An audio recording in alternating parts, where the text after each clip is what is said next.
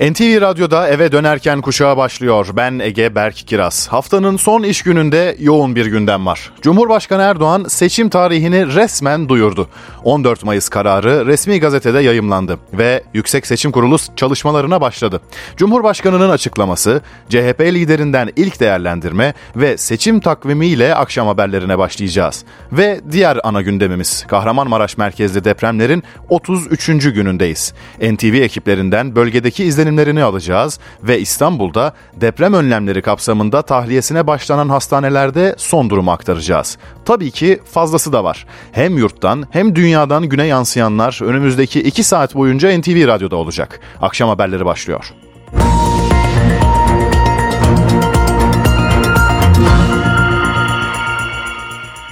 Cumhurbaşkanlığı ve milletvekili genel seçimleri 14 Mayıs'ta yapılacak. Cumhurbaşkanı Erdoğan'ın bugün yaptığı açıklamayla süreç başladı. Erdoğan seçim sürecinde de gündemlerinin depremin yaralarının sarılması olacağını söyledi. Millet İttifakı'nı eleştirdi. Anayasamızın 116. maddesinin verdiği yetkiyle Cumhurbaşkanı ve milletvekili seçimlerinin 14 Mayıs'ta yenilenmesi kararını imzalamış bulunuyorum. Türkiye 14 Mayıs'ta sandık başında olacak. Cumhurbaşkanı Recep Tayyip Erdoğan seçimlerin öne alınması kararını imzaladı. Kararın resmi gazetede yayınlanmasıyla süreç başladı. Cumhurbaşkanı Erdoğan seçim sürecinde de gündemlerinin deprem yaralarının sarılması olacağını vurguladı.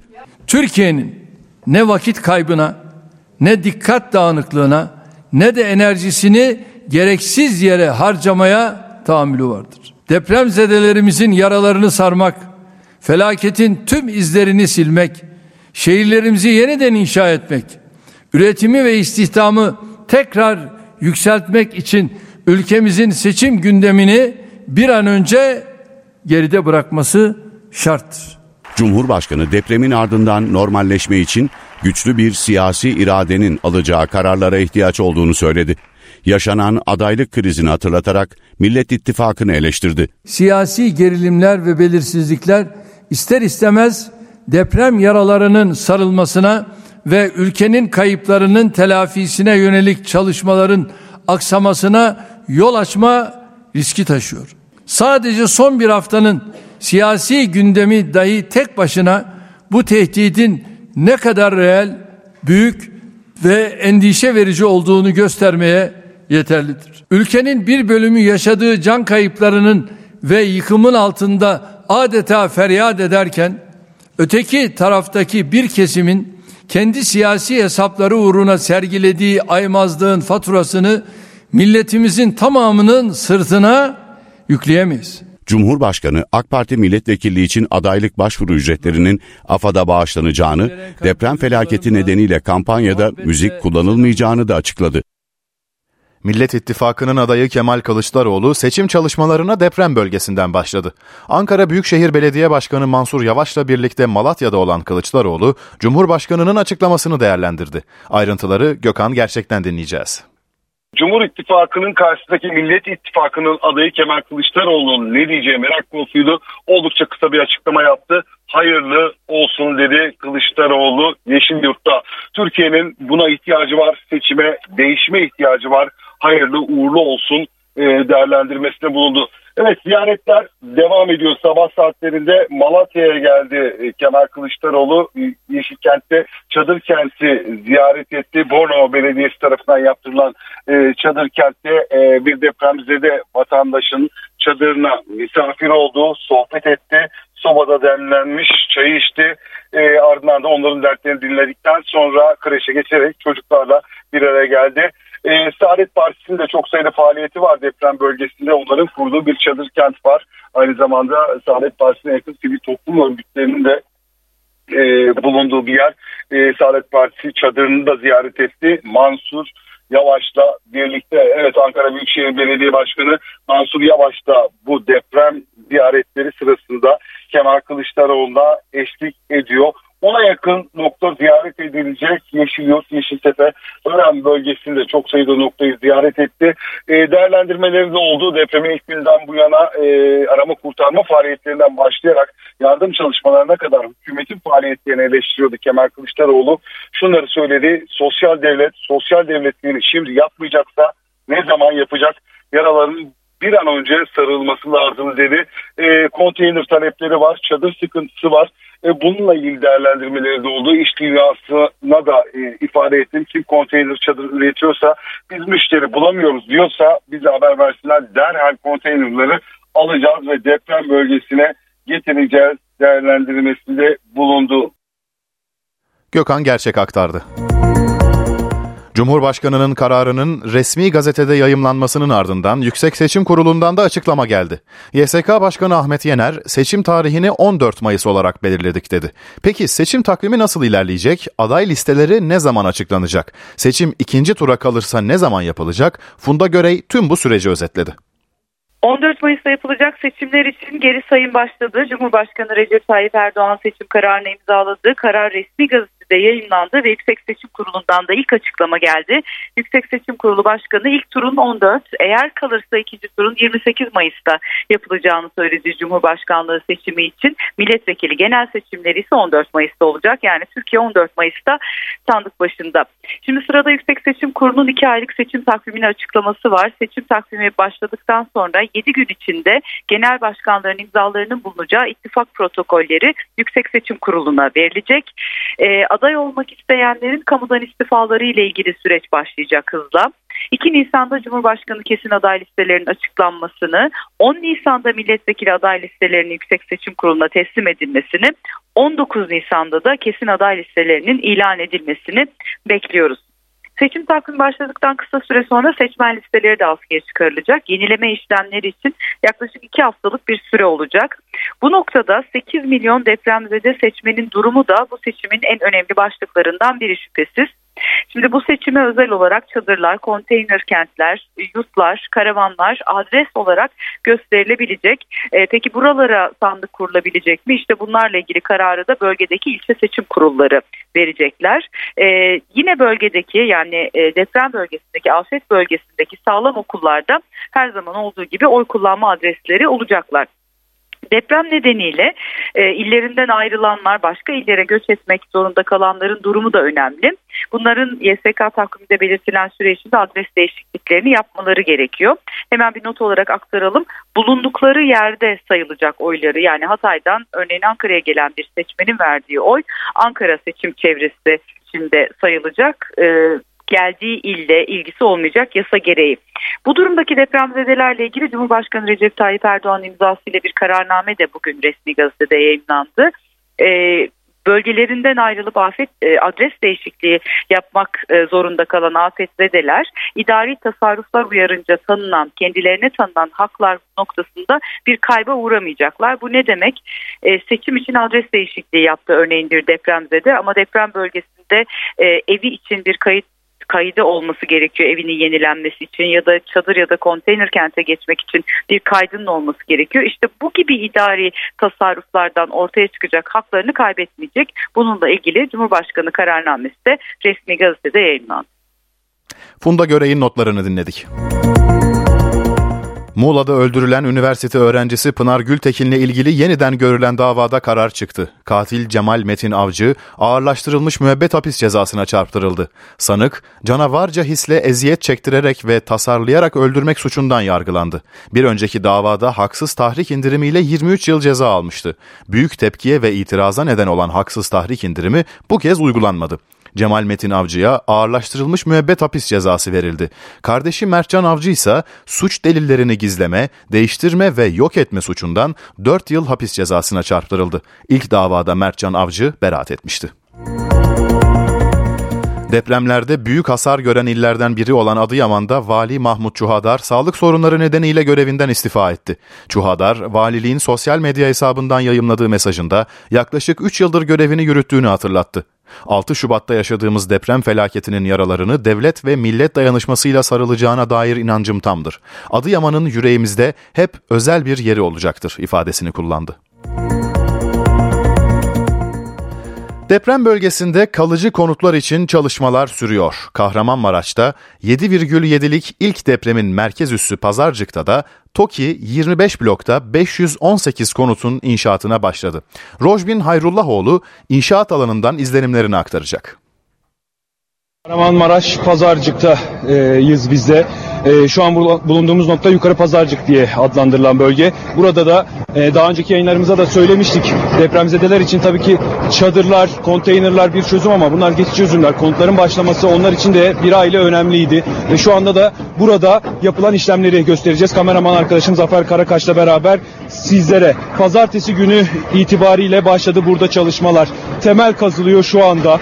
8 iş makinesi birden şu anda sahada çalışmaları yürütüyorlar. Bir yandan kepçeler hafriyatları kamyonlara yüklerken diğer yandan da kırıcılar çalışıyor.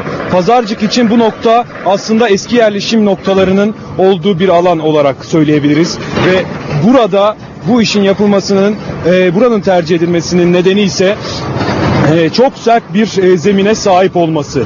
Kayalık bir zeminden bahsediyoruz. Kırıcılar 5 ton yük bindirebiliyorlar parçalamak istedikleri kayaların üstüne ama çok zorlandıklarını belirtelim. Buradaki şantiye şefi de aynı şeyi söylüyor ama buna rağmen hızlı bir çalışma yürütülmeye gayret gösteriliyor. Çünkü 9 ay içinde projenin tamamlanması bekleniyor.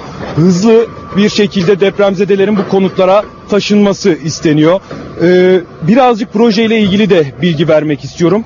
Tünel kalıp kullanılacak edindiğimiz bilgilere göre C30 sınıfı hazır betonla yapılacak ki betonun kalitesi açısından da aslında bu verdiğimiz bilgiler hayli önemli. 25 bloktan oluşan bir yapıdan bahsediyoruz. 518 konut yapılacak. 2+1 ve 3+1 dairelerin yapılacağı belirtildi bize. Yatay mimariye uygun zemin +4 ve zemin +3 şeklinde yapılacak burada inşa edilen konutlar. Kameraman arkadaşım Zafer'den rica edeyim. Yan tarafta aslında daha önceden de yapılan bir çalışma, yani deprem olmadan önce yapılan çalışmalar da var. Onları da göstermek istiyoruz. Orada TOKİ'nin konutlarını görüyorsunuz. Daha önceden biten kısım var. Birinci etap olarak gördüğünüz kısım. Arkasında diğer etapın çalışmaları hala yürütülüyor. Orada herhangi bir hasar meydana gelmedi. Sadece çatıda kiremitler kırıldı ve ufak sıva çatlakları var. Bu yapı, yani bu zemin o noktada da depremin yıkıcı etkisinden korumuş vaziyette. İşte o yüzden de burası yeniden tercih ediliyor. Şimdi zeminden bahsettik. Yaklaşık 70 ayrı noktadan örnekler alındı burada. Bu örnekler alındı ve inşaata da öyle başladı ekipler.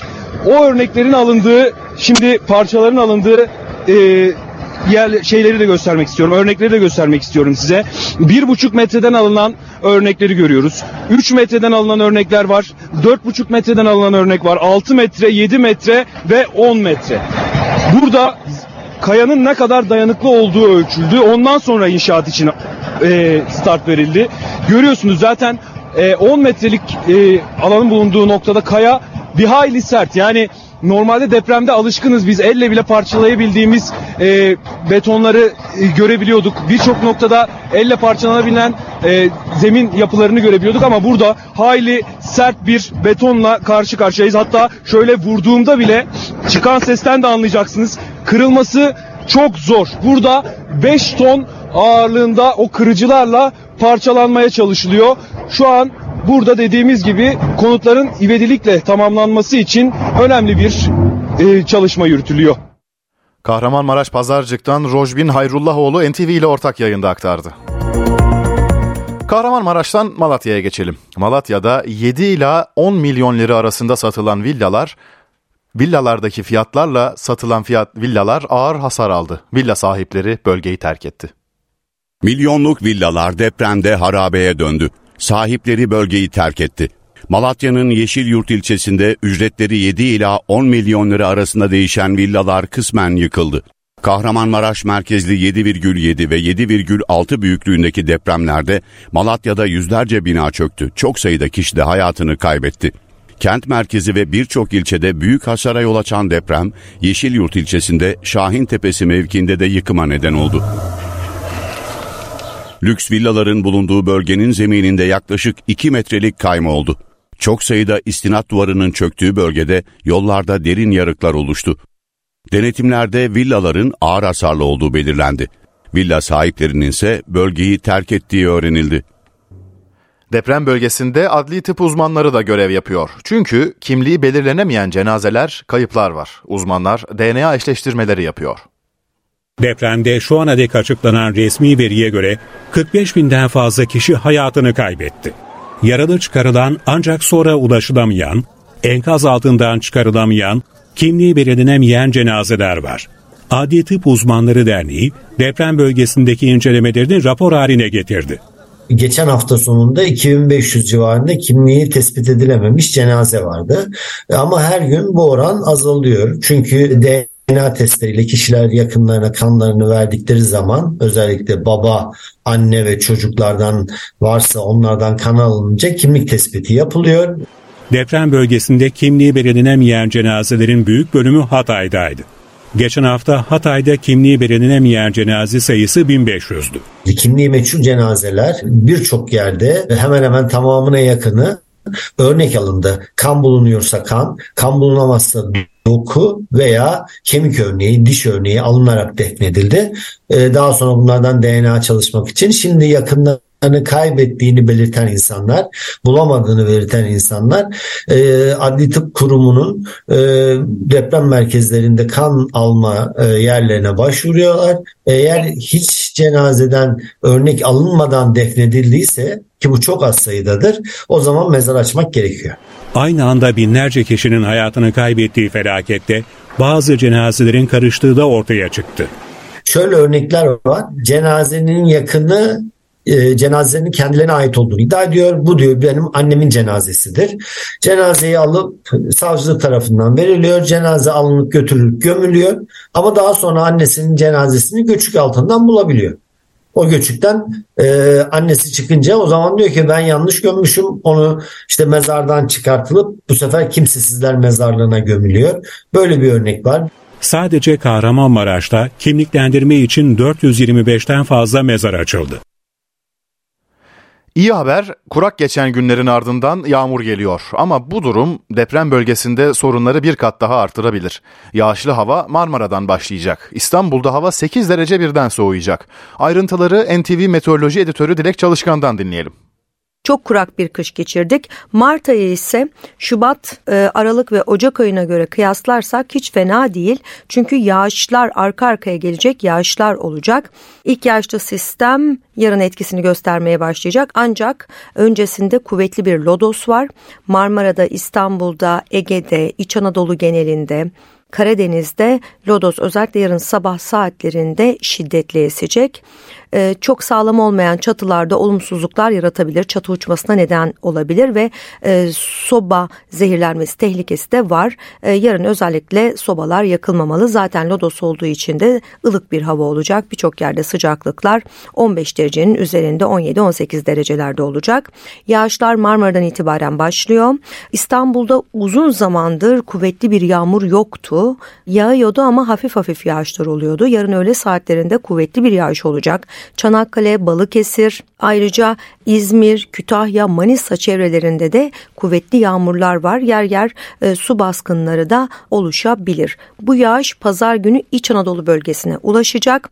İç Anadolu'da da, Konya'da, Ankara'da, birçok kentte, Nevşehir'de aylardır doğru düzgün bir yağmur yoktu ama bu yağış biraz daha ortalamanın üzerinde bir yağış olacak.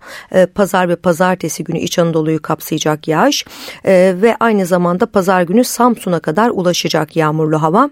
Bu arada pazar günü Marmara bölgesi hızla soğuyacak. Cumartesi hava ılık, lodos var çünkü. Pazar birden Poyraz'a dönecek ve sıcaklık 8 derece düşecek. Pazar günü İstanbul'da hem yağmurlu bir hava var hem de soğuk bir hava olacak. Sıcaklık cumartesi 16-17 iken pazar birden 7 dereceye düşecek. İzmir'de de 9-10 dereceler civarında olacak. Aynı şekilde İzmir'de soğuyacak. O nedenle pazar gecesi ve pazartesi iç kesimlerde, yükseklerde yoğun kar yağışları olabilecek. Özellikle Kastamonu, Çankırı, Konya, o çevreyi kapsayan 7-8 kentte, özellikle rakımı 1500'ün üzerinde olan yerlerde yoğun kar yağışı olacak. Şimdiden uyaralım. Yani Karadeniz'in, iç kesimleri ve İç Anadolu'nun yüksekte kalan köylerinde ani bir kar yağışıyla karşılaşabileceksiniz.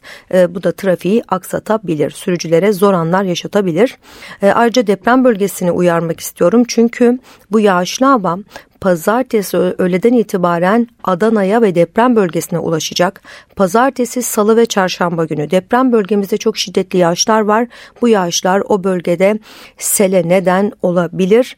Bu yağışlı sistem gittikten sonra ayın ortasında çarşamba günü İstanbul, Ege ve Marmara'ya yeni bir yağışlı hava dalgası gelecek. Yani bugünlerde, bu haftalarda arka arkaya yağışlarla karşılaşabileceğiz. NTV Meteoroloji Editörü Dilek Çalışkan'ın notlarını dinledik. Şimdi yeniden Ankara'ya döneceğiz. Seçim tarihinin netleşmesinin ardından dikkat çeken bir görüşmenin haberi geldi. AK Parti yönetiminden Binali Yıldırım ve Ali İhsan Yavuz saat 18'de yeniden Refah Partisi'ni ziyaret edecek. Ayrıntılar Ankara'da Özden Erkuş'ta. Aslına bakılırsa seçim tarihi netleşmeden önce dün ve ondan önceki günde Cumhurbaşkanı Recep Tayyip Erdoğan Cumhur İttifakı bileşenleriyle görüşmeler gerçekleştirmişti. Bu çerçevede çarşamba günü MHP lideri Devlet Bahçeli ile sonrasında dün de Büyük Birlik Partisi Genel Başkanı Mustafa Destici ile bir görüşme gerçekleştirmiş. Bu görüşmede de hem seçim takvimiyle alınmış hem de adaylık sürecine ilişkin bu partilerle, bu bileşenlerle ne gibi adımlar atılabilir, buna ilişkin değerlendirmeler yapmıştı Cumhurbaşkanı Erdoğan. Ama bu kez bir ziyaret gerçekleşiyor. Cumhurbaşkanı Erdoğan değil ama partinin iki önemli ismi Ali İhsan Yavuz ve Binali Yıldırım saat 18'de yeniden Refah Partisi Genel Merkezi'ne gidecekler ve önemli bir görüşme gerçekleştirecekler. Genel Başkan Fatih Erbakan'la bu görüşmenin gerçekleşeceği belirtiliyor. Tabii seçim yaklaşırken, seçim tarihi netleşmişken ki bugün Cumhurbaşkanı Recep Tayyip Erdoğan Cumhurbaşkanlığı Külliyesi'nde seçimlerin 14 Mayıs tarihinde gerçekleşmesine ilişkin karara imzasını atmıştı.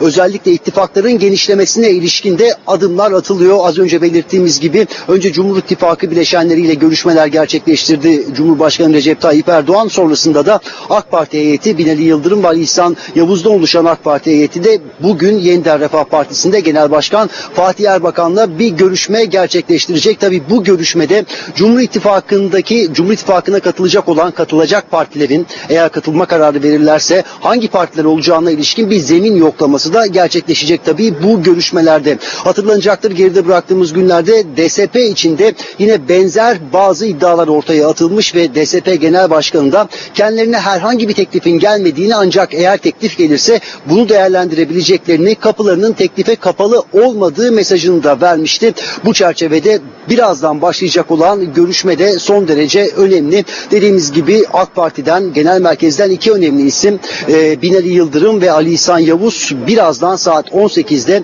Yeniden Refah Partisi Genel Merkezi'ne gidecekler ve orada Genel Başkan Fatih Erbakan'la bir görüşme gerçekleştirecekler. Hemen belirtelim, Cumhur İttifakı'nda ittifakı üye partilerin sayısının artmasına ilişkin önümüzdeki dönemde de yeni partiler, parti genel merkezleriyle iletişim kurulması, bağlantıya geçilmesi bekleniyor. Dediğimiz gibi önce ittifakın bileşenleriyle görüşmeler gerçekleştirilmişti.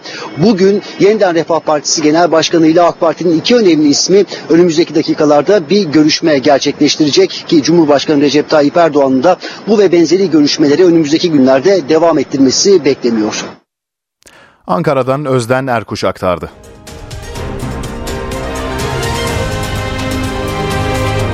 NTV Radyo.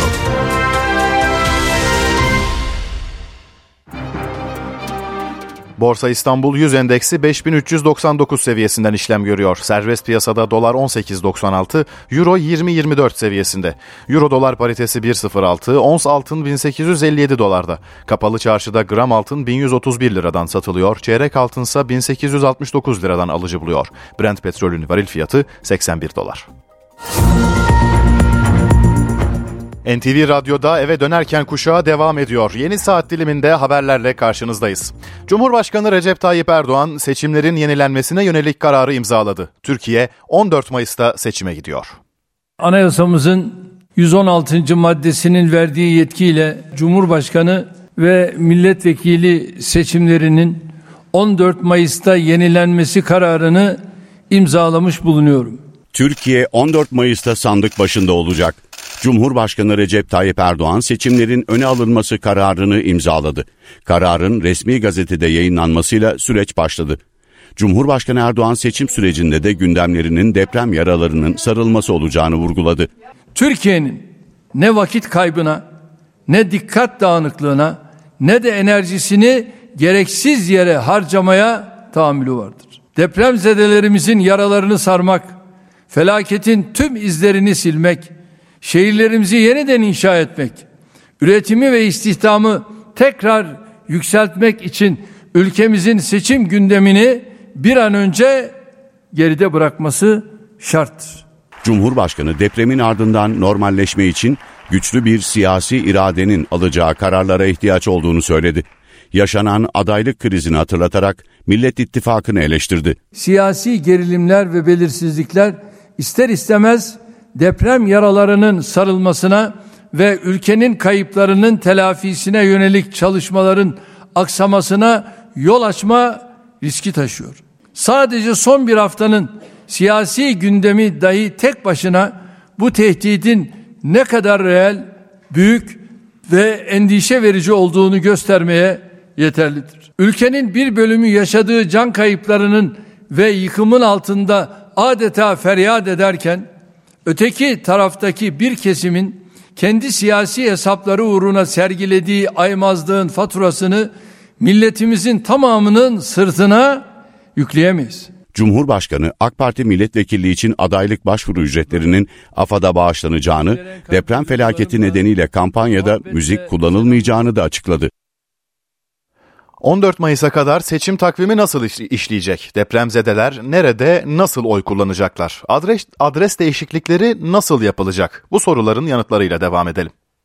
Seçimleri için geri sayım başladı. 14 Mayıs 2023 tarihinde Cumhurbaşkanlığı ve 28. dönem milletvekilliği seçimlerinin yapılma tarihi olarak belirlenmiştir. Anayasa uyarınca Cumhurbaşkanlığı seçiminin ikinci tura kalması halinde de seçim tarihi olarak 28 Mayıs 2023 tarihi belirlenmiştir. Sırada YSK'nın 2 aylık seçim takvimini açıklaması var. Seçim takvimi başladıktan sonra 7 gün içinde genel başkanların imzalarının bulunacağı ittifak protokolleri YSK'ya verilecek. 16 Mart'a kadar aday olmak isteyenler kamudan istifa edecek. 2 Nisan'da Cumhurbaşkanı kesin aday listesi açıklanacak.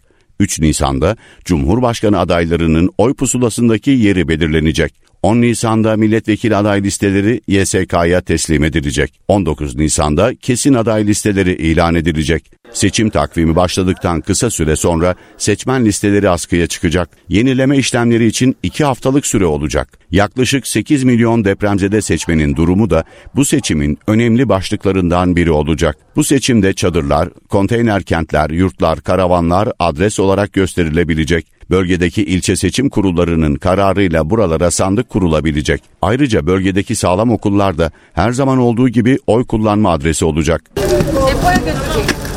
Deprem nedeniyle illerinden ayrılanlarsa bulundukları yerde oy kullanabilecekler. Bunun için YSK takviminde belirtilen sürede adres değişikliklerini yapmaları gerekiyor. Oyları kullandıkları seçim bölgesi için sayılacak. Bu durumdaki depremzedelerle ilgili Cumhurbaşkanı imzasıyla bir kararname de yayınlandı. Yerleşim yerini değiştiren kişilere deprem dolayısıyla kanunlar, diğer mevzuat ve idari tasarruflar uyarınca tanınan haklar kayba uğramayacak. Karar seçim için adres değiştiren kişilerin afet bölgesindeki haklarını kaybetmemeleri için alındı. Cumhurbaşkanı adayını belirleyen Millet İttifakı seçim çalışmalarını sürdürüyor. İlk ziyaret deprem bölgesine yapıldı. 14 Mayıs kararına ilişkin konuşan CHP Genel Başkanı Kemal Kılıçdaroğlu, "Türkiye'nin değişime ihtiyacı var," dedi.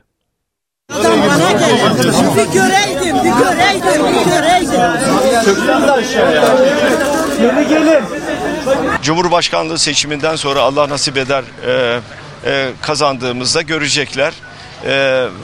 Bu bölgede, deprem bölgesinde en azından belli bir süre işçilerin ücretlerinden vergi alınmaması, öyle bir avantajın sağlanması gerektiğini de ifade ettim. Millet İttifakı Cumhurbaşkanı adayı ve CHP Genel Başkanı Kemal Kılıçdaroğlu afet bölgesindeydi. Depremin yıkıma neden olduğu kentlerden Malatya'da iş insanlarıyla bir araya geldi. Sorunlarını dinledi, çözüm önerilerini anlattı. Kırsal kesimde ciddi sorunlar var, elde kalan bazı ürünler var, Süt üreticileri, sütümüzü satamıyoruz, yeteri kadar, arzu ettiğimiz kadar alıcı bulamıyoruz diye bir sitemleri oldu. Et ve Süt Kurumu yetkililerine de buradan çağrı yapıyoruz. Toprak Mahsulleri Ofisi'ne çağrı yapıyoruz. Kayısı var elde, onları satın alsınlar. Et ve Süt Kurumu süt üreticinin elindeki sütleri satın alsın. Çok sağ olun geldiniz. CHP Genel Başkanı Kemal Kılıçdaroğlu'na Ankara Büyükşehir Belediye Başkanı Mansur Yavaş eşlik etti. Kılıçdaroğlu ve Yavaş, Saadet Partisi tarafından kurulan çadır kente gittiler, çocuklara hediye dağıttılar. Kim konteyner üretiyorsa ve biz müşteri bulamıyoruz diyorsa bize haber versinler, bana haber versinler, Büyükşehir Belediye Başkanlarımıza haber versinler. Derhal konteynerleri alacağız, çadırları alacağız ve deprem bölgesine bunları getireceğiz. Seçim tarihinin netleşmesinin ardından AK Parti'den dikkat çeken bir ziyaret var. Binali Yıldırım ve Ali İhsan Yavuz Yeniden Refah Partisi'ni ziyaret edecek. Ayrıntılar Öykü Tüccar'da. AK Parti'nin iki önemli ismi. Nasıl? AK Parti Grup Başkan Vekili Minaresi yıkılmış. AK Parti Genel Başkan. Tarihi bilgin var mı? Adamsın ya, gel kanka böyle. Partisine gelecekler. Saat 18'de başlaması planlanıyordu. Bu kapsamda dakikalar içerisinde iki ismin buraya geleceğini söyleyebiliriz. Cumhurbaşkanı Recep Tayyip Erdoğan bugün 14 Mayıs'taki seçime ilişkin kararı imzaladı. Ancak bu kararı, bu imzadan önce bu hafta kendi ittifakı içindeki liderlerle bir araya gelmişti. Öncelikle 8 Mart'ta Devlet Bahçeli ile MHP lideriyle bir araya gelmişti. Bu görüşmede seçim sürecinde uygulanacak stratejiler ve izlenecek yol haritası masaya yatırılmıştı. Yine Cumhur İttifakı'nın genişleyip genişlemeyeceği ele alınmıştı. Hüdapar ve Yeniden Refah Partisi'nin ittifaka katılma sürecine yönelik de liderler değerlendirmede bulunmuştu. Bu görüşmenin ardından dün Büyük Birlik Partisi Genel Başkanı Mustafa Destici Cumhurbaşkanı Recep Tayyip Erdoğan'la görüştü. Bu görüşmenin ardından basın mensuplarına açıklamalarda bulundu Destici ve ittifakın büyümesine ilişkin yeşil ışık veren olumlu mesajlar paylaştı. Cumhur İttifakı genişleyecek mi sorusuna millet ve devlet hassasiyeti gösterenler dahil olabilir şeklinde cevap vermişti. Demokratik Sol Parti Genel Başkanı Önder Aksakal ve Anavatan Partisi Genel Başkanı İbrahim Çelebi'den de Cumhur İttifakı'na yeşil ışık mesajları gelmişti. İlerleyen günlerde bu iki partiyle de temasların olmasını bekliyoruz. Zira DSP lideri Aksakal Cumhur İttifakı'na katılıp katılmayacakları sorusuna onlardan görüşme talebi gelirse görüşürüz yanıtı vermişti. ANAP lideri ise Millet İttifakı'na sıcak bakmadıklarını söyleyerek Cumhur İttifakı'nda olmayı isteyeceklerini paylaşmıştı. Yeniden Refah Partisi'ndeyiz biz şu anda. Bugün buraya iki önemli isim, AK Parti'den iki önemli isim geliyor. AK Parti Genel Başkan Vekili Binali Yıldırım ve AK Parti Genel Başkan Yardımcısı Ali İhsan Yavuz buraya gelecekler. Gündemde buraya gelecekler ve parti lideri Fatih Erbak düzeltiyorum. Buraya gelecekler ve partinin üst düzey isimleriyle bir araya gelecekler. Görüşmenin gündemi belli. Biraz önce de ifade ettiğimiz gibi Cumhur İttifakı'na katılım süreci. Peki bu görüşmeden nasıl bir sonuç çıkacak? Nasıl mesajlar paylaşılacak? Biz de burada takip ediyor olacağız. Öykü Tüccar Ankara'dan aktardı. Milliyetçi Hareket Partisi depremden etkilenen 11 ilde seçim kampanyası yerine depremzedelere destek çalışması yürütecek. MHP lideri Devlet Bahçeli 11 ilde depremzedelerin ihtiyaçları için çalışma yapılmasını istedi. Parti yönetimi ve milletvekilleri yarın seçim ve afet gündemiyle bir araya gelecek. Depremlerde büyük hasar gören illerden biri olan Adıyaman'da Vali Mahmut Çuhadar sağlık sorunları nedeniyle görevinden istifa etti. Çuhadar, valiliğin sosyal medya hesabından yayımladığı mesajında yaklaşık 3 yıldır görevini yürüttüğünü hatırlattı. 6 Şubat'ta yaşadığımız deprem felaketinin yaralarını devlet ve millet dayanışmasıyla sarılacağına dair inancım tamdır. Adıyaman'ın yüreğimizde hep özel bir yeri olacaktır ifadesini kullandı. Depremlerden 33 gün sonra merkez üslerindeki duruma bakacağız. Kahramanmaraş'ın Pazarcık ilçesinde 661 bina için acil yıkım kararı var. İlçede 14 çadır kent kuruldu. 7,7 büyüklüğündeki ilk depremin merkez üssü Kahramanmaraş Pazarcık. 84 mahallenin tamamında yıkım var. Deprem öncesinde 74 bin olan nüfus şimdi tahliye edilenlerle beraber neredeyse yarı yarıya azaldı. İlk depremin merkez üssü Pazarcık'ta da ağır hasarlı binaların yıkım işlemleri devam ediyor. Şu anda da bir bina kontrollü bir şekilde yıkılıyor. Ben burada oturuyordum. Yaz günleri gelip buraya oturuyordum. Kışın da yurt dışındaydım. Yıkılıyor işte, çok zor durumdadır. Ne desek de boştur ama Candan sonra emektir aslında. Emeğimiz hep gitti. 40 yıl çalıştım işte böyle gitti.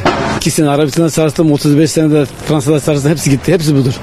431 kişinin hayatını kaybettiği ilçede 4000'den fazla ağır hasarlı bina var. Çoğu kişi ev ve iş yerlerinin önünden ayrılmıyor. Ağır hasar alan binalarda yaşayanlar buralarda nöbet tutmamak için kendilerince bir yöntem buldu. Sprey boyayla o yapıların üzerine hem cep telefonlarını hem de isimlerini yazdılar. Üstüne de yıkımdan önce ara notunu düştüler. Yıkım esnasında eğer ararlarsa iyi olur. Çünkü yani içeride eşyalarımız var. Makinemiz, eşyalarımız işte içeride. Mağduruz. O yüzden aramaları için böyle bir şey yaptık. Numaramızı astık. Şu an buralarda bayağı bir hırsızlık olayından dolayı buradayız mecbur. Kentte yıkım sürerken bir yandan da yaralar sarılmaya çalışılıyor. 15.000'e yakın çadır dağıtıldı. 14 noktada çadır kent kuruldu. Pazarcık'ta hem kamu bankalarının hem de PTT'nin önünde uzun kuyruklar bulunuyor. Vatandaşlar sosyal yardımları alabilmek için sıra bekliyor. 10.000 lira depremzedelere verdikleri parayı aldık. Başka bir şey yok. Hayatına rahatsızlık bile sıra bekliyor. 1300 lira aile yardımı aldım az önce. Ama yetmiyor işte, bebek var elimizde, hasta oluyor sürekli. Eşim çalışıyor. Mecburen deprem oldu geldi, biz hani iyiyiz biz şükür. Ondan sonra gitti çalışmaya devam ediyor mecbur. Devletin verdiği desteği almak için bekliyoruz. Herkes her şekilde ulaşmaya çalıştı, devletten de milletten de, Allah razı olsun. Hatay'da binlerce binanın enkazı kaldırılacak. Cadde ve sokaklarda 900'ün üzerinde iş makinesi çalışıyor. Tonlarca hafriyat 18 ayrı noktaya taşınıyor. Ayrıntıları Baran Bila'dan dinliyoruz.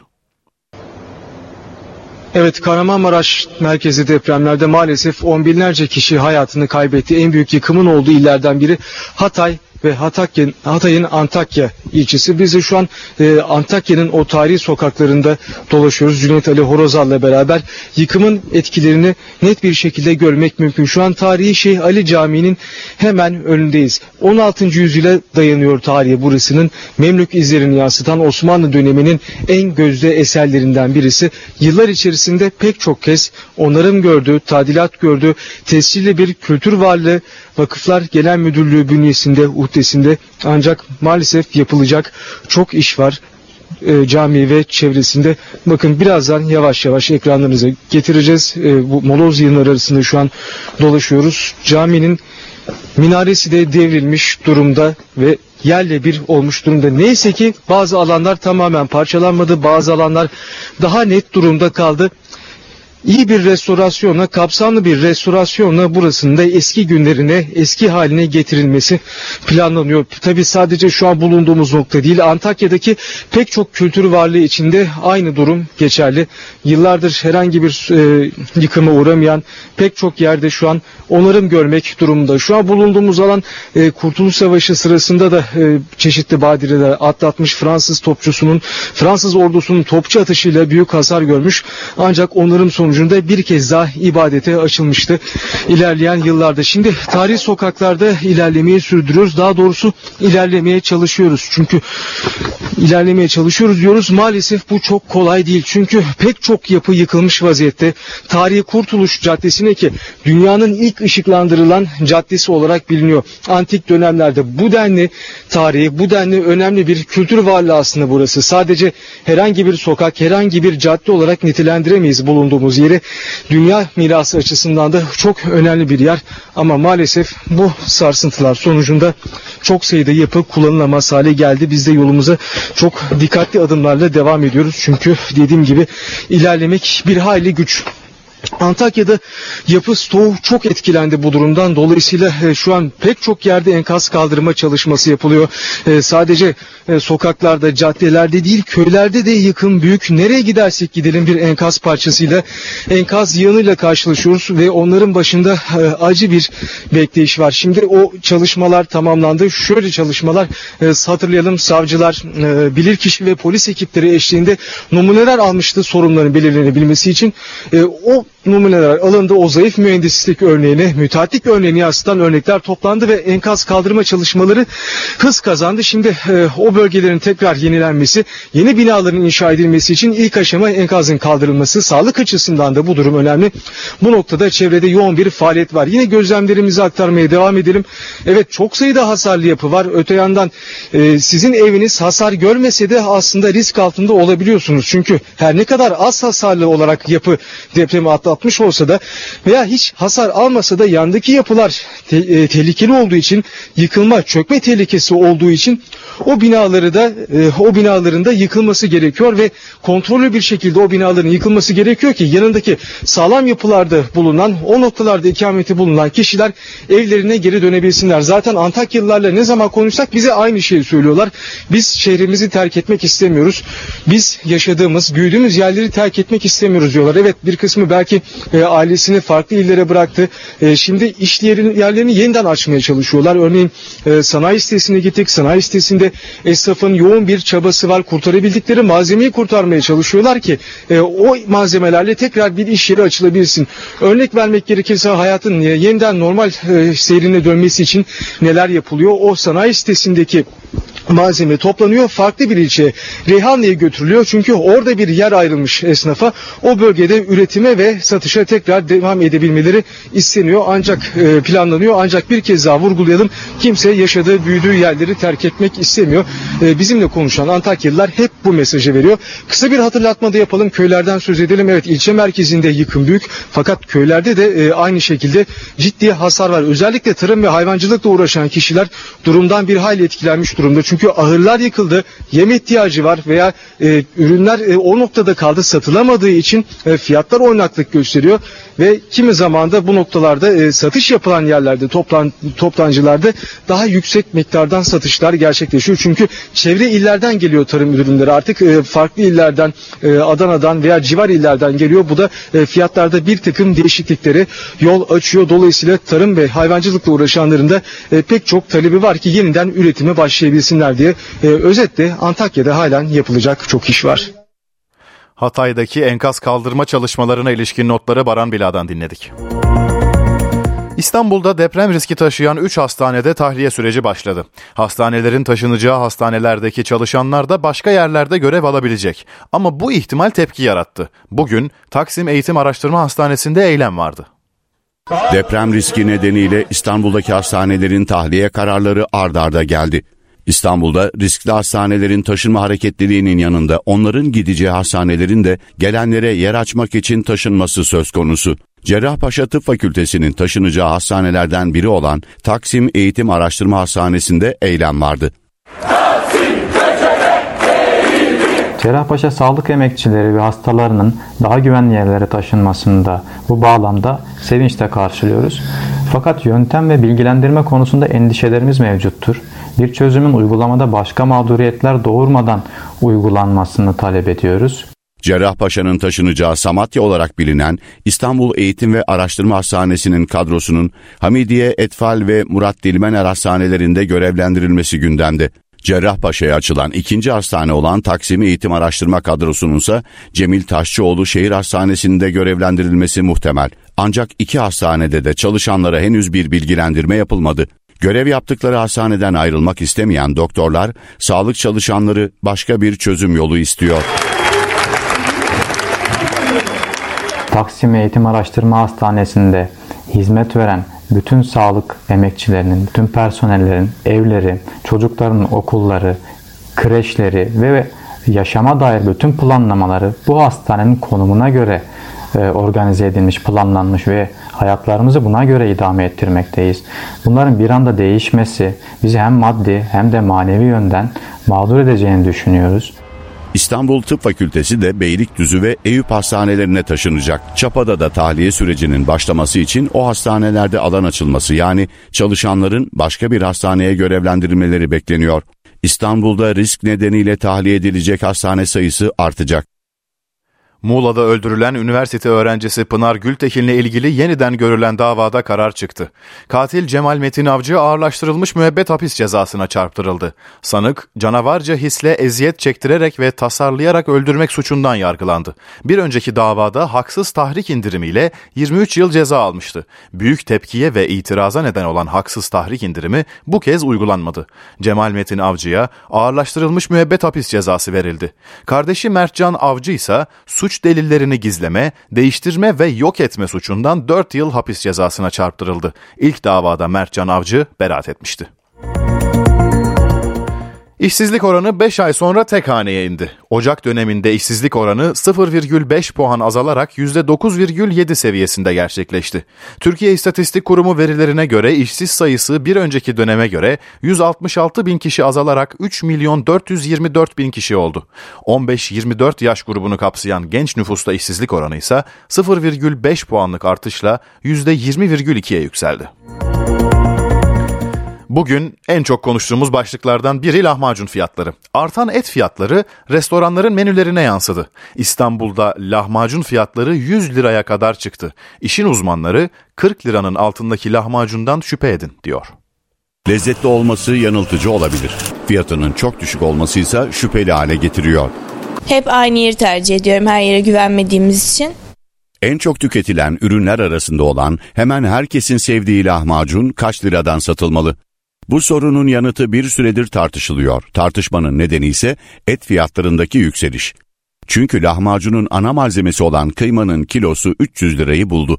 Ancak buna rağmen İstanbul'da lahmacunun 20 liraya satıldığı yerde var, 85 liraya hatta daha üstüne satıldığı yerde.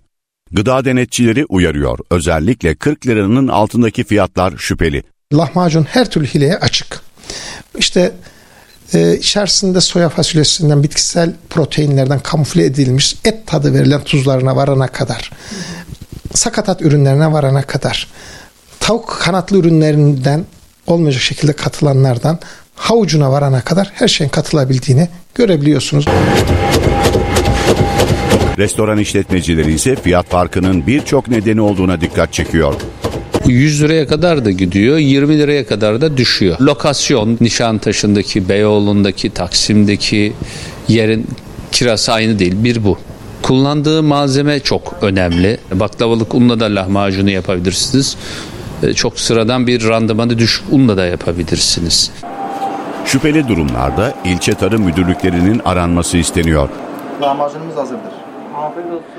Türkiye büyük bir kuraklık sorunuyla karşı karşıya. Uzmanlar sadece yağmurun yağması yeterli değil, önlem de şart diyor. Deniz Tüysüz, iklim bilimci Murat Türkeş'le konuştu.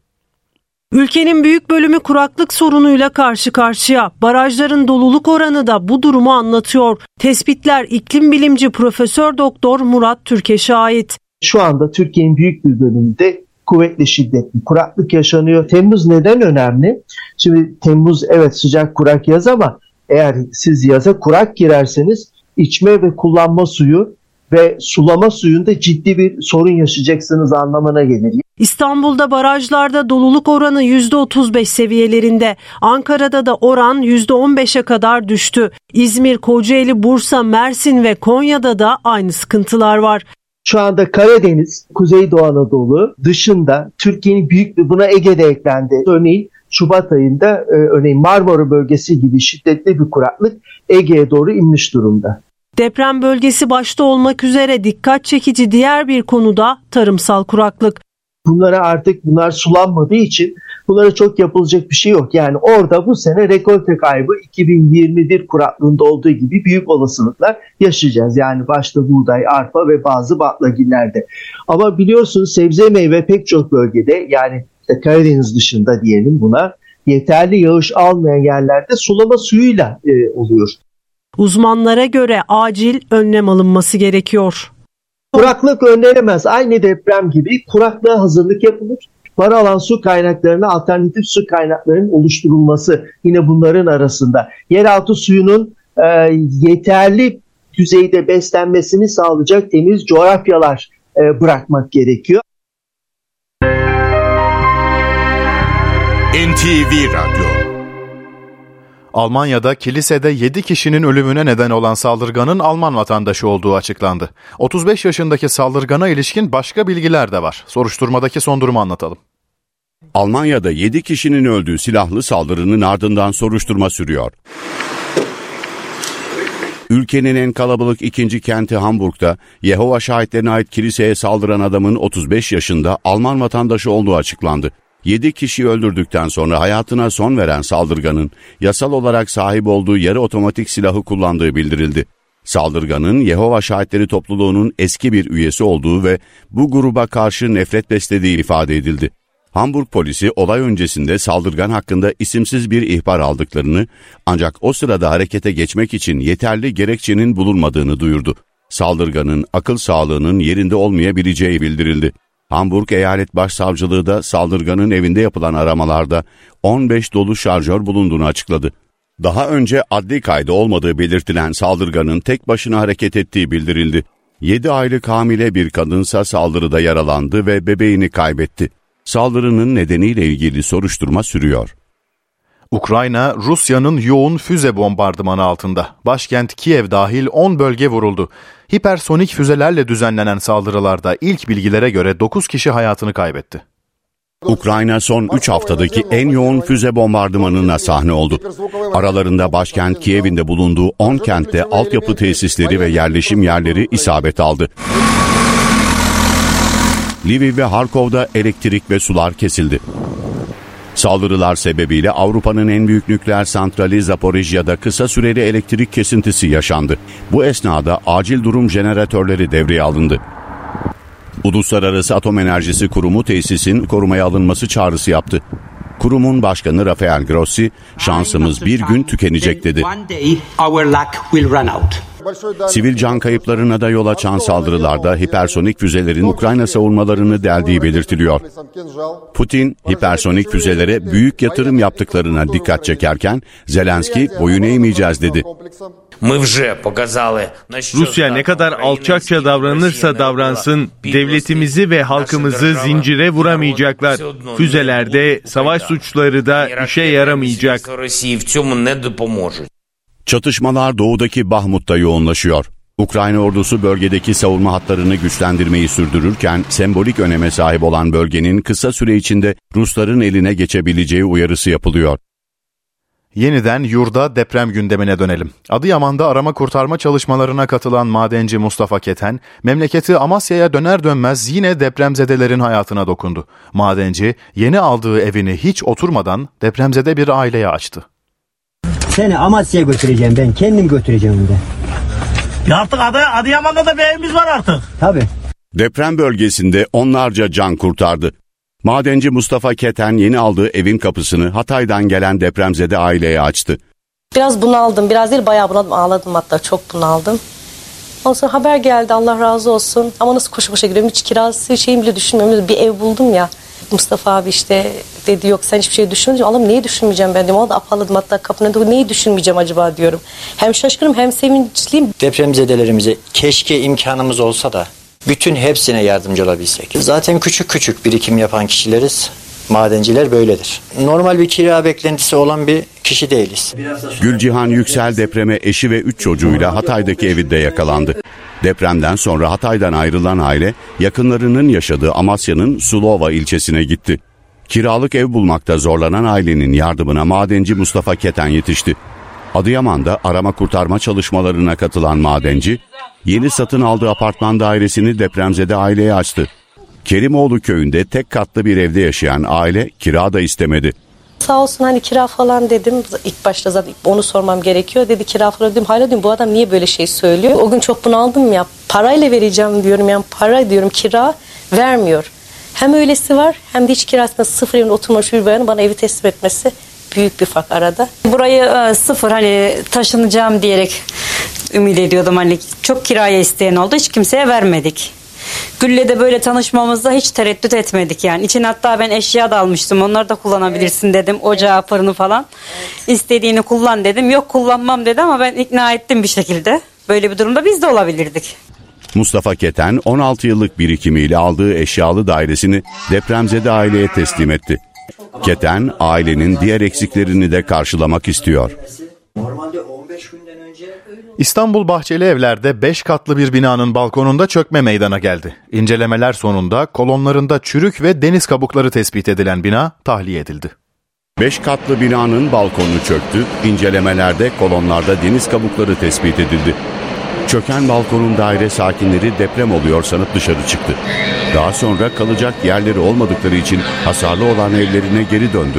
Biz oturuyorduk salonda. Zaten hasarlı olduğunu biliyordum yani balkonunda. Sürekli yapıyordum, korkuyordum yani. Ondan sonra işte akşam oturduğumuz yerde bir gürültü oldu. Ben zannettim deprem oluyor yani. Balkona doğru geldik, baktım ki balkon gitmiş yani. Nereye gideyim? Gittim biraz hastanenin bahçesinde oturduk eşimle. Ondan sonra da geri geldim. Valla gücümüz de yok, ev arayacağız mecburen işte. Deniz kabuğu var değil mi orada? Bu betonun içinde var yani. Zaten tuttum elimize geliyor. İncelemeler sonucunda balkonu çöken binanın ağır hasarlı olduğu tespit edildi. Bunun üzerine bina tahliye edilerek mühürlendi. Binayı boşaltıyoruz.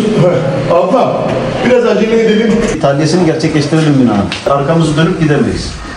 Bina 79 yapımı. Bodrum kata girdik. Yaptığımız incelemelerde donatılarda korozyon meydana geldiği, taşıyıcılarda, kolon kiriş döşemelerde önemli çatlaklar olduğunu tespit ettik. Ayrıca beton yapısında deniz kabuklarının olduğunu da yerinde gözlemledik. Balkonda meydana gelen çökmenin de gösterdiği gibi bina mevcut haliyle sağlıklı değil. Gidecek yeri olmayanlara belli bir süre kalacak yer sağlıyoruz. Nakliye fiyatlarında ciddi artışlar yaşanıyor. Sadece şehirler arası değil, olası bir deprem beklentisi nedeniyle binlerce kişinin yer değiştirdiği İstanbul'da da ilçe veya semt değiştirmenin faturası ağırlaştı. Semt içinde taşımalar daha önce 5.000 liradan başlarken şu anda bu rakamlar 6.000-6.500 lirayı buluyor. Bir elemanın bize İşbaşı maliyeti yaklaşık 400 lirayken şu anda 600-650 lirayı buluyor. Binlerce kişinin hayatını kaybettiği Kahramanmaraş merkezli depremlerin ardından olası bir depremin beklendiği İstanbul'da birçok kişi zemini sağlam olan bölgelere ve yeni binalara taşındı. Şehir içi göç devam ediyor ancak taşınmanın faturası ağırlaştı. Ayrıca evden eve nakliye yapılırken kullanılan asansör sistemiyle ilgili de tekelleşme iddiaları var. Eleman sıkıntısından kaynaklanan bir durum olduğunu tespit ettik. Asansörcü gruplarımız var. Asansör sektörü de bu anlamda İstanbul'da bu konuda açıkçası bir tekelleşmeye gitmişler. Onlar da bir anda fiyatlarını 1.500 liraya çıkardılar. İstanbul'dan Trakya bölgesine, Kırklareli'ne giden bir taşıma, günübirlik olan taşımaların ortalama fiyatları daha önce 12.000 liraydı. Şu anda 15.000 lirayı neredeyse geçiyor. Dışarıdan asansör kurulması durumunda 1.500 lira fiyat farkı daha ekleniyor. Nakliye fiyatlarındaki diğer bir artış da deprem bölgesindeki illerde yaşanıyor. İstanbul'dan Malatya'ya afet öncesi yaklaşık 18.000 lira giden bu nalunlar şu an itibariyle 28.000-29.000 lira bandına kadar yükseldi. Fiyatlardaki aşırı yükselişlere karşı önlem alınması isteniyor. Gönüllü veteriner hekimler deprem bölgelerinden hayvanları nakledip tedavilerini yapmaya devam ediyor. İstanbul'da bulunan bir klinikte de Hatay Antakya'dan getirilen kedi ve köpekler tedavi ediliyor. Gel. İlk geldiğinde tabii hiç yürüyemiyordu. Şimdi ameliyattan sonra biraz böyle adım atmaya başladı. Depremde sarsılan Hatay Antakya'da kurtarılan 100 köpek ve 32 kedi tedavi için İstanbul'a getirildi. Gönüllü veteriner hekimlerden oluşan bir grup kendi imkanlarıyla hayvanların deprem bölgesinden nakillerini gerçekleştirdi. Bu çocuk bize Antakya'dan geldi. Uzun süre enkazda kalmıştı. Hem kuyruğu kırılmıştı hem kalçası. Hem kalça operasyonu hem de kuyruk amputasyonu. Yani kuyruğu uzaklaştırmak zorunda kaldık kırıldığı için. Şu anda hem tuvalet ihtiyacını kendisi görüyor hem bebek adımlar atmaya başladı. Bu çok sevdiriyor kendisini. Dişi ya. Bu çocuk da yine o bölgede çöplükte yaşıyordu ve çöplükteki şartlarda işte bayat ekmeğe süt doğrayıp verebilmiş o bölgedeki insanlar kendi ellerinden geldiğince. Çok korkaktı, sürekli titriyordu. Şu anda yemesi, içmesi gayet iyi. Kendi ihtiyaçlarını kendisi görebiliyor. Onu da biraz böyle sosyal adaptasyonu tamamlayıp iyi bir aileyi yuvalandırmak istiyoruz. Hayvanlara takılan mikroçip sayesinde sahipleri tespit edilenler ailelerine kavuştu. Tespit edilemeyenlerse tedavileri tamamlandıktan sonra sahiplendirilecek. Çin Devlet Başkanı Xi Jinping yeniden seçilerek iktidarını 3. döneme taşıdı. Xi, en uzun süre iktidarda kalan Çin lideri olarak tarihe geçti. Tarihi oylama gerçekleşti. Çin'de lider Xi Jinping 3. kez devlet başkanı seçilerek göreve başladı. Çin Ulusal Halk Kongresi başkent Pekin'de bir araya geldi. Başkan Xi Jinping tek başına aday olduğu oylamada bütün delegelerin oylarını alarak iktidarını 3. döneme taşıdı. Karar Çin tarihi açısından bir ilk niteliğinde. Daha önce 2013 ve 2018'de 2 kez devlet başkanı seçilen ve 10 yıldır görevde olan Xi Jinping üst üste 3 dönem başkan seçilen ilk isim oldu. Ülkeye ve halka sadık kalacağıma, görevimde kararlı ve dürüst olacağıma ve büyük bir modern sosyalist ülke için çalışacağıma and içerim. Xi Jinping ayrıca Merkezi Askeri Komisyon Başkanlığı'na da seçilerek ordunun başındaki konumunu devam ettirdi. Çin liderinin 3. döneminin işareti 2018'de anayasada yapılan değişiklikle verilmişti. Devlet başkanının görev süresini 2 dönemle kısıtlayan kural kaldırılmış, böylece Xi Jinping'in 3. döneminin önü açılmıştı. 95. Oscar ödülleri bu pazar sahiplerini bulacak. 12 Mart'ta Hollywood'daki Dolby Tiyatrosu'nda gerçekleşecek törenin sunuculuğunu 3. kez Jimmy Kimmel yapacak. Törende bazı değişiklikler de olacak. Hem bunların neler olacağını hem de favorileri Zeynep Gül Alp, NTV Kültür Sanat Servisi editörlerinden Ceren Ala'yla konuştu. Şimdi öncelikle törenden başlayalım. Bazı değişiklikler olacak dedik. Neler o değişiklikler, bize anlatır mısın? Tabii. Oscar töreninin hemen öncesinde gerçekleşen kırmızı halı seremonisi, adı üstünde. O kırmızı halının rengi değişti. Şampanya rengi oldu, evet. İçeriğinin değişmesini beklerken biz halının değişmesi tabii ki bizde şok etkisi yaratmadı. Bizi güldürdü. Jimmy Kimmel da bunu esprili bir dille anlattı. Halı serilirken oradaydı. Basın mensuplarının karşısındaydı Jimmy Kimmel. Herkes bana bu sene kan dökülecek mi, kavga çıkacak mı diye soruyor dedi. Will Smith'in tokat olayına atıfta bulunarak. O da hayır, her şey yolunda olacak. İşte halının renginde gördüğünüz gibi artık her şey şampanya renginde ve dünya barışı gelecek tarzında komik şeyler söyledi. Bu durumdan ben ne çıkarıyorum dersen, önemli olan halının rengi değil, üzerinde neler olduğu. Evet. Bu sene de bakalım kimler nasıl boy gösterecek, o halde göreceğiz. Peki böyle bir değişikliğe neden gitmişler? Bununla ilgili ipuçları var mı? Yoksa tamamen bu sene de böyle olsun diyerek mi böyle bir karar vermişler? Biraz dikkatleri başka yöne çekmek istiyorlar bence. Hı-hı. Will Smith'in tokat olayını konuşuyoruz hala üzerinden bir sene geçmiş olmasına rağmen. Bunun üzerine de bir kriz ekibi kuruldu biliyorsun. Hı-hı. Çünkü akademi heyeti bu tokat olayına hemen müdahale edemedikleri için bir öz eleştiri getirdiler. Biraz onun yankıları hala devam ediyor. Hem ondan algıyı çekti. İşte kırmızı halımızı da bu sene böyle bir hale getirdik. Daha renkliyiz, daha tatlıyız imajı vermek istiyorlar bence. Hemen devam edelim adaylarla. Sürpriz bekliyor musun? Önce onu soralım. Sürpriz zaten adaylıklarda oldu.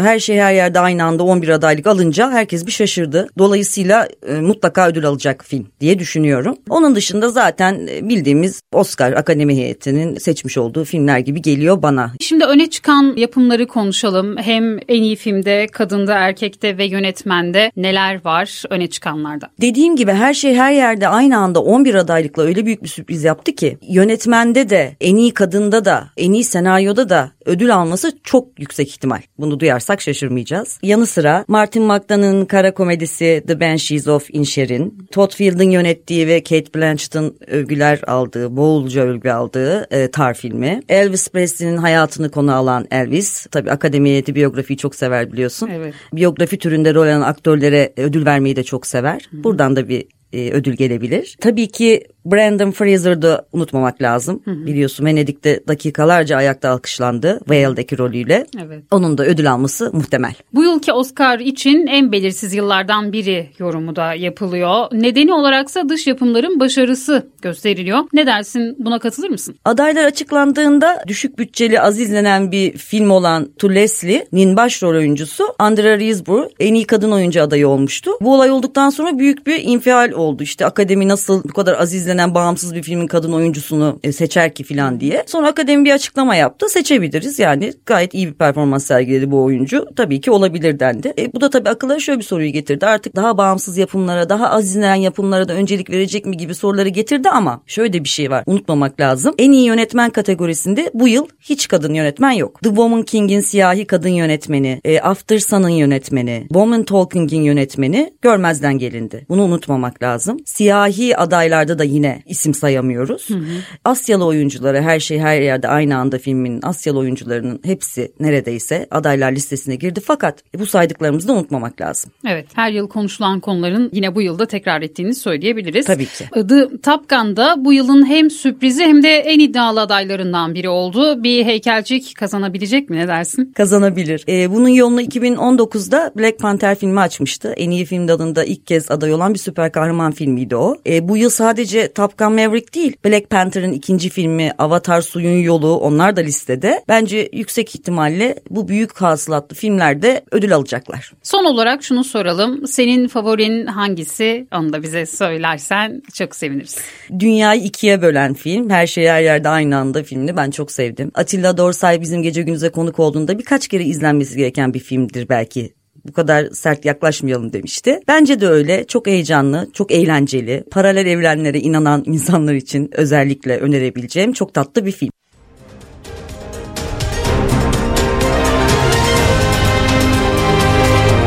NTV Radyo.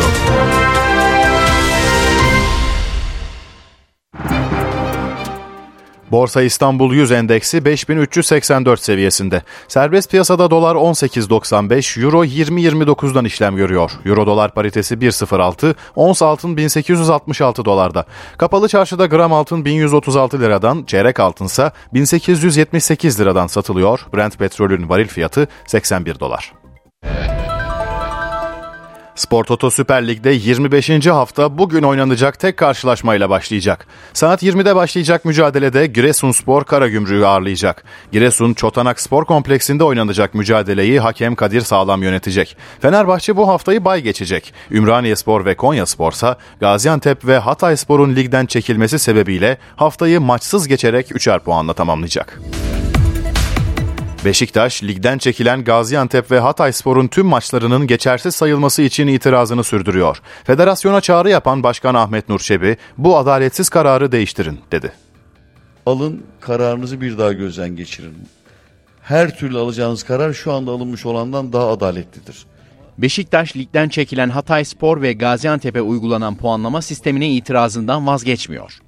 Başkan Ahmet Nur Çebi, kalan haftalarda hükmen mağlup sayılacak iki takımın bu sezonki tüm maçlarının geçersiz sayılması için federasyona çağrı yaptı. "Tekrar gözden geçirin bunu. Kulüpler Birliği'nde tartışalım, TFF'de tartışalım, gerekiyorsa oylayalım. Adalet demek demokrasiyle başlar. Yaptım, ettim, bitti, oldu, gittiyle olmaz. Eğer sizin bu yaptığınız doğruysa Avrupa'da yapılan uygulama yanlış." Deprem bölgesine yardım için "Bırakmam Seni Türkiye'm" kampanyasını başlatan Beşiktaş, Milli Eğitim Bakanlığı'nın belirlediği bölgelere en az 6 okul yapacak. "Bırakmam Seni Türkiye'm" kampanyasıyla bu felaketten zarar gören ailelere ve insanlarımıza katkı vermeye, destek olmaya gayret edeceğiz elimizden geldiği kadar. Bu okul kampanyası, siz de takdir edersiniz ki, çok çabuk bitmeli. Yaz ayının sonunda çocuklarımız bu okullara sıraları oturabilmeli. 6 okuldan daha fazla yapabilecek imkan olursa 16 ise 16 okula kadar gidecek. Onun için lütfen kimse frene basmasın, yola devam. Depremzedeler için 225 yardım tırı gönderen Beşiktaş, biri tamamlanma aşamasında olan 3 çadır kentin kurulumunu da gerçekleştirdi. Profesyonel Futbol Disiplin Kurulu, Bursaspor'la Ahmetspor arasındaki olaylı maçın cezalarını açıkladı. Ev sahibi Bursaspor 9 maç seyircisiz oynayacak. Yeşil beyazlılara taraftarı ve mensuplarının neden olduğu saha olayları sebebiyle 9 maç seyircisiz oynama cezasının yanı sıra 286 bin lira para cezası verildi. Kulüp çalışanlarından Aşkın Değirmenci ve Aybars Türkkan da 90'ar gün hak mahrumiyeti cezası aldı. Bursaspor bu sezon iç sahada kalan 6 maçını da boş tribünler önünde oynayacak. Yeşil beyazlılar takımlar cezanın 3 maçını gelecek sezon çekecek. TFF 2. Lig'de pazar günü yapılan mücadelede çıkan saha olaylarına çevik kuvvet müdahale etmiş, tribünde de faili meçhul cinayetlerle ilişkilendirilen Beyaz Toros ve Yeşil Kod adlı Mahmut Yıldırım'ın resimlerini taşıyan pankartlar açılmıştı. Eski milli futbolcu Halil Altıntop, Bayern Münih'te önemli bir görev üstlendi. Alman devi, alt yaş takımlarının bağlı olduğu akademinin direktörlüğüne Altıntop'u getirdi. Futbolu bıraktıktan sonra 3 yıldır Bayern Münih'in alt yaş takımlarında antrenörlük yapan Halil Altıntop, Bavyera ekibinde genç oyuncuların A takıma geçiş sürecini yönetecek. Avrupa futbolunun en gelişmiş altyapı organizasyonlarından Bayern kampüsünün başına geçen Altıntop, 2018'de sahalara veda etmişti. TFF Yönetim Kurulu üyesi Hamit Altıntop'un ikiz kardeşi olan Halil, A milli takım formasını 38 kez giymişti. Deprem bölgesine sürdürülebilir yardım için dünyanın farklı ülkelerinde kampanyalar devam ediyor. Tenis efsanesi Rafael Nadal, imzalı raketini İspanya'daki açık artırmayla bağışladı. Kortların efsanesi Rafael Nadal da depremzedelere yardım hareketine katıldı. İspanyol tenisçi ülkesinde başlatılan kampanyaya imzalı raketi ve tişörtünü bağışladı.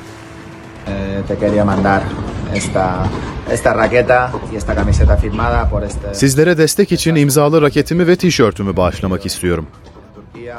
Umarım büyük felaketten sonra Türkiye'deki acıları azaltmaya faydası olur. Depremden etkilenen insanlara ve ailelere birlikte yardım ederek mutlu olabiliriz. Nadal'ın destek verdiği organizasyona ünlü şarkıcı Shakira da imzalı gitarını bağışladı. Menajer Bayram Tutumlu'nun düzenleyeceği müzayedeye Galatasaray efsanesi George Popescu da eşsiz bir eserle katkı yaptı. Rumen futbolcunun 2000 yılında sarı kırmızılara UEFA kupasını getiren penaltı golünü attığı kramponlar da açık artırmaya çıkarılacak. NTV Radyo'da haber ve hayat var.